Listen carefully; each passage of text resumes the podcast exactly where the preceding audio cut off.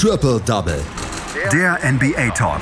Auf meinsportpodcast.de.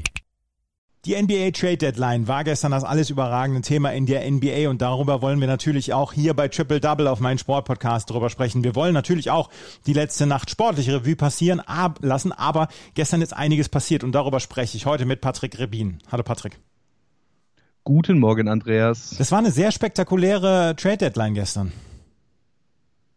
Ja, definitiv, absolut. Äh, und es gab einige Teams, die haben sich da besonders hervorgetan. Ähm, an der Stelle besonders natürlich zu nennen die Orlando Magic, die mal eben Haus und Hof weggetradet haben. Ähm, ich glaube, da muss äh, der ein oder andere mal zu Hause gucken, ob alle Haustiere und äh, Verwandten noch äh, in der Hütte wohnen oder ob die eventuell auch irgendwo anders hingetradet wurden.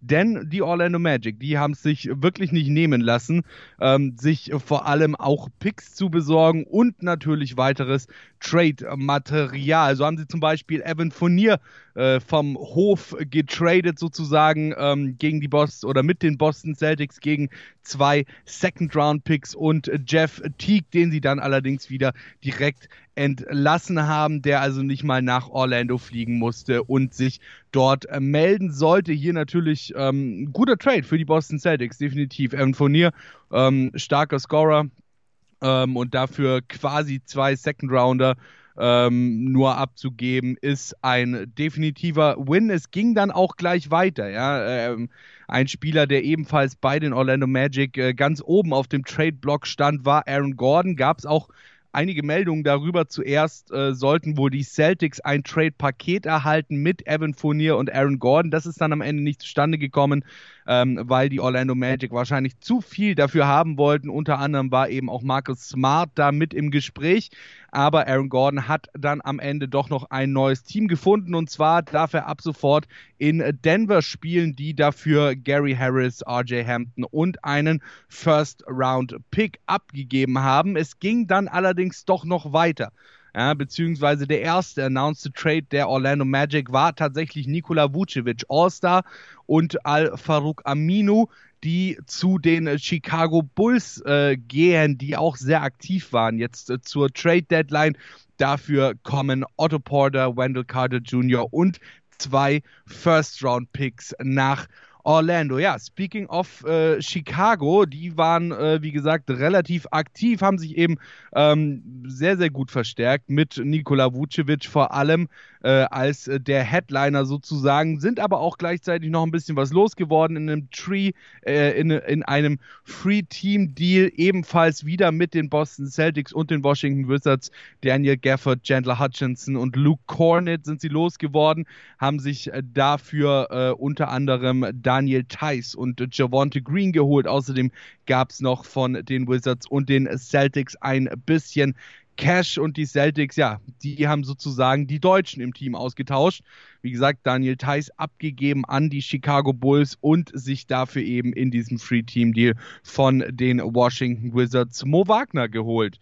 Ähm, ja, ist vor allem aus aus ja, Geldgründen kann, muss man so sagen, denn nach dem Trade mit den Magic und Evan Fourniers Vertrag wären sie in der Luxury Tax drin gewesen.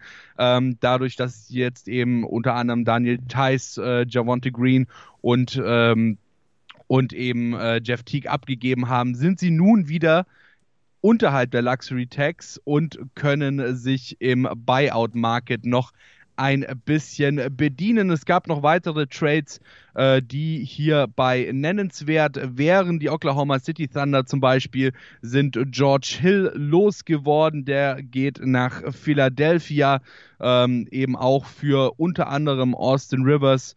Äh, Ignaz Brastakis äh, und andere Spieler sowie ein paar Picks und äh, Picks ist tatsächlich bei den Oklahoma City Thunder auch ein ganz gutes Thema. Die haben nämlich jetzt 34 äh, Picks insgesamt in den nächsten sieben Jahren, 17 Erstrunden-Picks und 17 Zweitrunden-Picks, aber das war auch noch immer nicht alles, ja.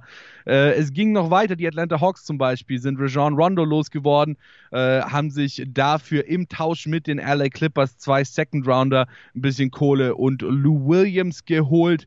Ähm, die Pelicans sind JJ Reddick und Nicolo Melli losgeworden äh, mit im, im, Trade mit den Dallas Mavericks, haben sich dafür Wes Iwundu und James Johnson sowie einen Second-Round-Pick äh, geholt und was natürlich auch noch äh, absolut erwähnenswert ist, die Houston Rockets, die haben ihren Kader auch noch mal ein bisschen dezimiert, sind ja ohnehin nicht mit allzu vielen Ambitionen in die Saison gegangen, haben mit den Miami Heat getradet, sich Avery Bradley, Kelly Olynyk äh, und einen Draft Swap geholt, also haben quasi ihren Draft Pick mit äh, den Miami Heat getauscht und dafür Victor Oladipo nach Miami abgegeben. Und ähm, ja, es gab noch ein paar andere Meldungen, die jetzt nicht unbedingt direkt was mit Don Trades zu tun haben. Eine der größten davon betraf die Toronto Raptors. Ja, die haben zwar einen äh, Trade getätigt, Norman Powell äh, ist weg und zwar zu den San Antonio, äh, zu den Portland Trailblazers für Gary Trent und Rodney Hood. Dafür ist ein Spieler, der eigentlich oder, oder bei dem eigentlich erwartet wurde, dass er definitiv jetzt zur Trade Deadline hin getradet wird. Weiterhin bei den Toronto Raptors aktiv Kyle Lowry. Der Trade wurde abgesagt, nachdem ihnen eben nicht so ganz gefallen hat, was sie als Compensation vom anderen Team dafür bekommen hätten. Gab einige Interessenten an Lowry, äh, unter anderem eben auch die äh, die LA Lakers beispielsweise waren da wohl sehr, sehr interessiert, Kyle Lowry äh, zu verpflichten. Aber gut, Kyle Lowry bleibt vorerst bei den äh, Toronto Raptors und es bleibt spannend. Der Buyout Market hat zum Beispiel auch noch jemanden Neues hinzubekommen. Lamarcus Aldridge wurde aus seinem Vertrag herausgekauft und ist nun äh, somit Free Agent und kann sich ein neues Team suchen. Also alles in allem eine wirklich sehr spannende und vor allem sehr vielseitige Trade Deadline. Könntest du in irgendeiner Weise beziffern, ob es ein Team gegeben hat, das diese Trade Deadline gewonnen hat? Ja, definitiv. Also die Chicago Bulls würde ich da tatsächlich ganz oben ansetzen, alleine eben aufgrund der Tatsache, dass sie Nikola Vucevic geholt haben. Ähm, wie gesagt, All-Star, sehr, sehr guter Spieler. Alpha-Druck Amino, auch ähm, ein solider Spieler äh, in der Rotation, sind dafür eben, wie gesagt, so ein paar, so ein paar böse gesagt No-Name-Spieler losgeworden mit Daniel Gafford, Chandler Hutchinson und Luke Cornett. Ähm, konnten sich auch, wie gesagt, Daniel Theiss noch äh, dazu holen, haben sich noch ein bisschen Cash geholt. Ähm, haben sich, glaube ich, auch noch ein, zwei Second-Round-Picks dazu geholt. Also die Chicago Bulls würde ich definitiv als, als Sieger dieser Trade-Deadline sehen, ja. Mhm, und die Orlando Magic haben das Haus geklärt und wir können sagen, Mo Wagner, Daniel Theiss und Isaiah Hartenstein, alles drei deutsche Spieler, haben ähm, die Teams gewechselt und vor allen Dingen Mo Wagner und Daniel Theiss sind gegeneinander getradet worden. Absolut, ja. Ähm, Isaiah Hartenstein jetzt auch äh, für, sie, also für, für ihn persönlich in einer besseren Situation ist ja ähm, von den Denver Nuggets zu den äh, Cleveland Cavaliers getradet worden ähm, hat da natürlich dann auch, ich sage jetzt mal, bessere Chancen, sich noch weiter zu entwickeln, beziehungsweise ähm, sich eventuell auch in der Rotation zu etablieren, denn du hast natürlich bei den Cleveland Cavaliers momentan eine ganz andere äh, Situation als bei den Denver Nuggets. In Denver ist alles auf Playoffs eingestellt, bei den ähm, bei den Cleveland Cavaliers geht es letzten Endes um die goldene Ananas und um nichts Großartiges. Äh, also insofern hier auf jeden Fall auch ein starker Trade persönlich für äh, Isaiah Hartenstein. Also, das war eine sehr spektakuläre Nacht beziehungsweise ein sehr spektakulärer Abend in der NBA. Die Trade Deadline, Adrian Wojnarowskis Handy hat geglüht. Wir haben allerdings noch ein paar Spiele letzte Nacht gehabt. Unter anderem die Portland Trailblazers und die Miami Heat trafen aufeinander. Und das war ein spannendes Spiel. Und das konnten die Portland Trailblazers gewinnen mit 125 zu 122. Und sie konnten quasi, ja, CJ McCollum zurück willkommen heißen. Ja, absolut. Und es war ein wildes Finish in einem spannenden Spiel mit dem besseren Ende. Ja, du hast gesagt, für CJ McCollum und Damian Lillard. Vor allem CJ McCollum regelte in diesem Spiel wirklich ordentlich. 35 Punkte, gefolgt von Damian Lillards 22 und Carmelo Anthonys 20 Punkten. Am Ende des Spiels war es dann Damian Lillard, der Coldest Eyes seine drei Freiwürfe zum Sieg versenkte, nachdem er zuvor von Trevor Ariza gefoult wurde.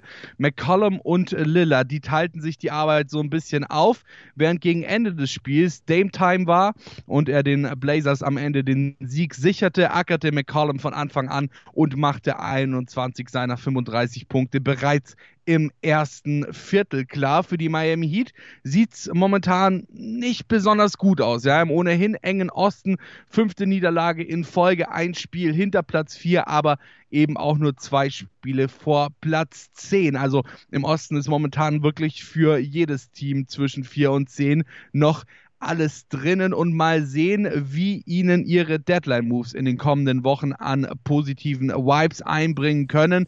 Ein kleines Problem könnte allerdings vor allem ihre Rotation werden. Die ist momentan ohnehin schon recht klein. Jimmy Butler erkältet, Goran Dragic fehlte mit Rückenschmerzen, Casey Oak Parler und äh, Udonis Haslam sind momentan im Health and Safety Protocol und jetzt haben sie sich äh, ja mit Victor Oladipo und Nemanja Bjelica zwei Spieler geholt, dafür aber gleichzeitig Kelly Olynyk, äh, Avery Bradley, Mo Harkless und Chris Silva insgesamt vier Spieler abgegeben.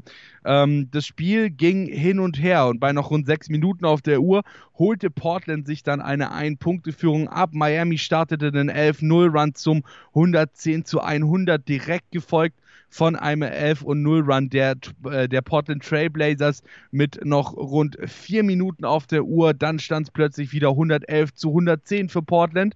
Ja, aber danach wurde es auch nicht deutlicher. Insgesamt achtmal konnte eines der Teams in den letzten rund anderthalb Minuten ausgleichen.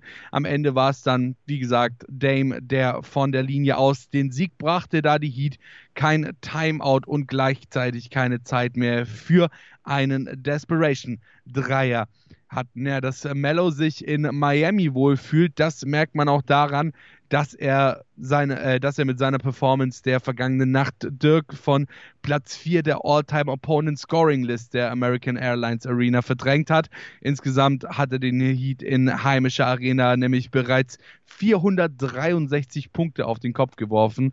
Nur Paul Pierce, LeBron James und Vince Carter haben noch mehr geschafft, aber Vince Carter ist auch nicht mal mehr 100 Punkte von Mello entfernt. Also das kann auch durchaus noch was werden bei ihm. Ja, für die Portland Trailblazers läuft es momentan eigentlich ganz gut. Und wie du gesagt hast, äh, vor allem CJ McCollum, der hat eben in diesem Spiel gegen die Miami Heat äh, sehr, sehr stark und sehr, sehr gut geregelt. Die Portland Trailblazers im Moment auf Platz 6, relativ sicher. Zwei Spiele vor den Dallas Mavericks mit 26 Siegen und 18 Niederlagen. Und nach vorne geht auch noch einiges. Denver ist direkt äh, Sieg und Niederlagen gleich und die Los Angeles Lakers im Moment nur anderthalb Spiele davor. Aber die Lakers ja im Moment mit Verletzungsproblemen. Die Sacramento Kings, die haben gesagt vor der Trade Deadline, wir sind nicht so weit weg von den Playoffs. Wir haben die Aaron Fox, wir haben eigentlich einen relativ talentierten Kader und sie haben es letzte Nacht mal wieder gezeigt. Gegen die Golden State Warriors mit 141 zu 119 gewonnen und vor allen Dingen die Aaron Fox ist durchgedreht.